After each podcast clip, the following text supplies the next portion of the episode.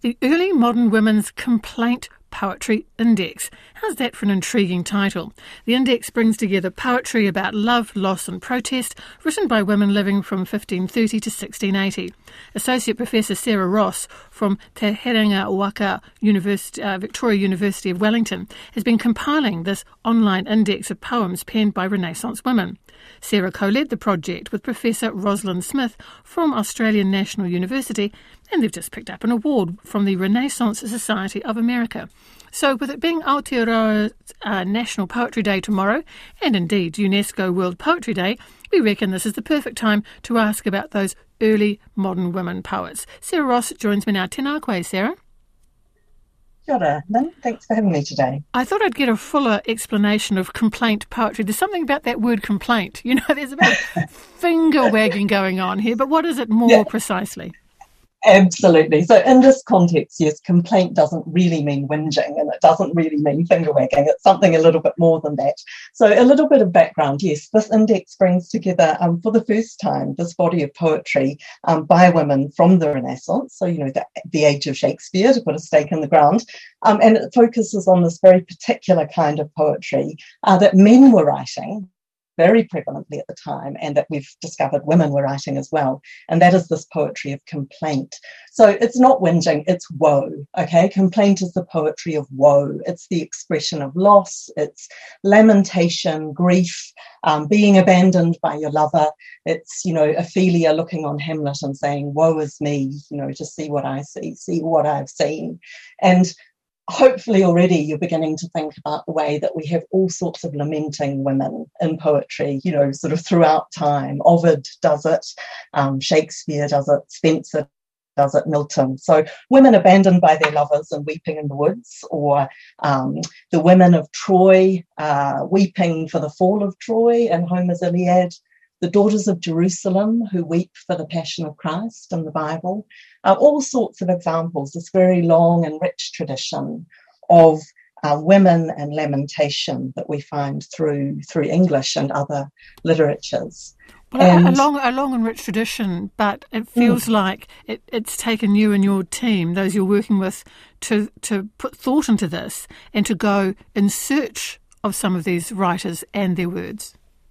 Yeah, that's absolutely right. I mean, literary historians, for the most part, have actually said that women themselves did not write this kind of woeful feminized poetry.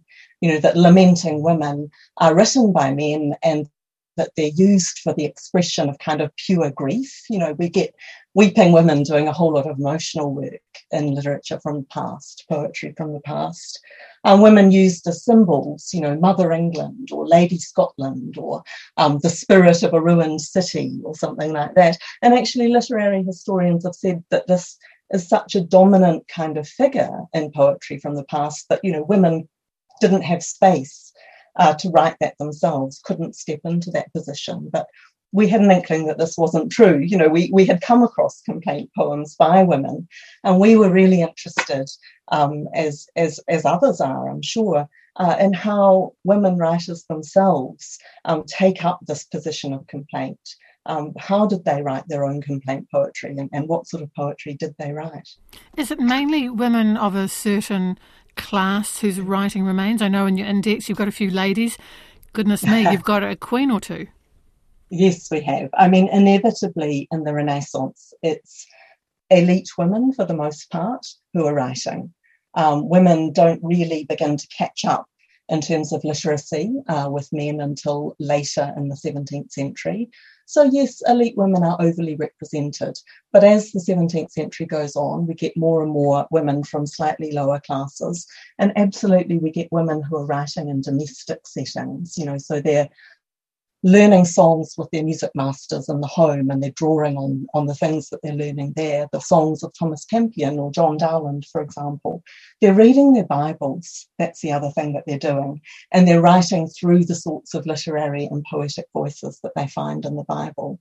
And the Bible's a very democratizing uh, text for women uh, in the early modern period, in the Renaissance. Women have access to religious readings uh, to a much larger extent than they do to classical readings.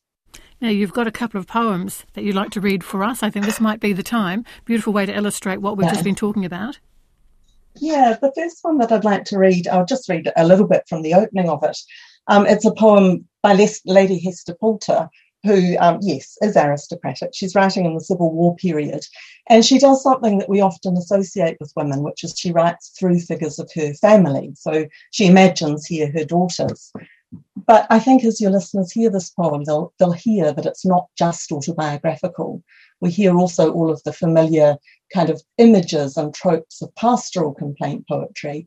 Uh, and also, this is very political because she's writing to her daughters grief stricken at the state of England when King Charles I has had his head chopped off. So here we go.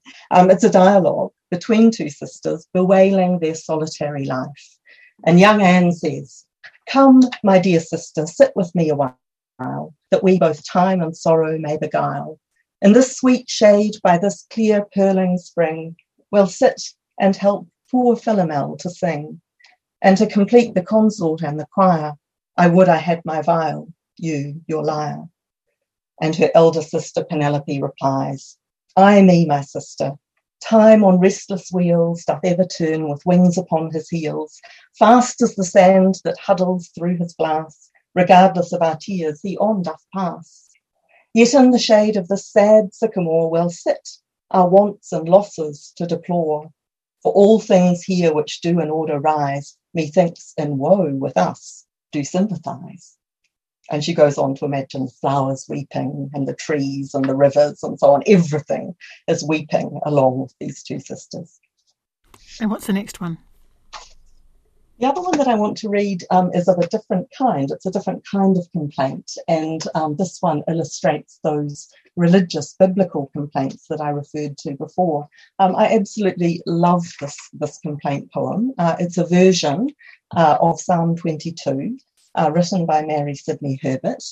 And it's her own translation of the psalm um, that uh, we probably know as, you know, My God, my God, why hast thou forsaken me?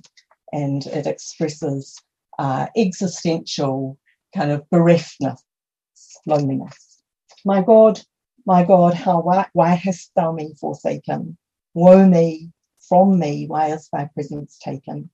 So far from seeing mine unhealthful eyes, so far from hearing to my roaring cries. O God, my God, I cry while day appeareth, but God, thy ear my crying never heareth. O God, the night is privy to my plaint, yet to my plaint thou hast no audience lent. And that's only the first two stanzas. There are another 17, and they're equally kind of rhythmic and um, soft on the ear and yeah, incredibly beautiful. Among those on the index, we have Elizabeth Tudor, Queen of England and Ireland, and her mm. cousin, Mary, Queen of Scots. Now, I think uh, Mary would have had many occasions to write complaint poetry, given what happened to her. But what was what was Elizabeth writing about? Um, the example that we've got from Elizabeth in the index is a kind of love complaint, and it's a version of an unrequited love complaint, but it has a really, really lovely twist on it. Essentially, she says she has been visited by Cupid uh, she has seen people that she has loved, she has looked upon them, but she's put those things aside for a future time. And that future time has come, and now she's older, and essentially she regrets not having taken up um, the love invitations that were available to her. So, yes, it's an incredibly complex poem in terms of what was um, the position of Elizabeth as a woman, uh, yet as a ruler at the time and the way that those two things were very much in conflict for her. I imagine actually that she would be a very good writer, as indeed was her father, um, going by mm. the you know Henry's remaining documents and poetry, etc. Are most of these poems? I mean, I don't think that would be a requirement for them technically being very good poems, but are most of the poems really good? They're, they're telling us something, and they're written with some skill. There are some extraordinarily good poems, yes. I mean, inevitably, when you do a project like this and we're looking for all of the complaint poetry we can find by women at a particular time, there is some bad poetry, but that's the same if you're looking at any other category. Um, there is some very, very skilled poetry. And I think one of the things that's most revealing is that we tend to think of male writers from the Renaissance, you know, Spenser, Shakespeare, as literary authors. And then we go looking for women, and we're often looking for their authentic voices. You know, we're looking often for women as autobiographical writers. And sure, these poems give us a lot of insight into the emotional worlds of early modern women, but they also give us a huge amount of insight into women as very complex literary writers as writers of very complex literary poems. And one of the delights and perhaps the surprises of this poetry is the extent to which women are writing through the classical traditions of Renaissance humanism, through biblical traditions, and through a whole lot of other um, vernacular traditions that are coming together. So, yes, extraordinarily good and very complex. You've given some of your favourites, but is there a writer who who you just kind of fallen in love with their work, probably a name unknown, but just one of those little moments of a little treasure that's come from all this work that all these years you and the others have spent on this index? I think that, uh, you know, a lot of poets you know a little bit about, and then when you start reading them in more depth, you are struck by just how extraordinary they are. So actually, Mary Sidney Herbert, whose whose paraphrase of Psalm 22 I just read, uh, her psalm paraphrases are just extraordinary, and John Donne and George Herbert were both deeply influenced by her. And I hadn't realized that, I think, until I got into the, the, the, work of, you know, the granular work of doing this index, just how widely admired she was and how influential she was.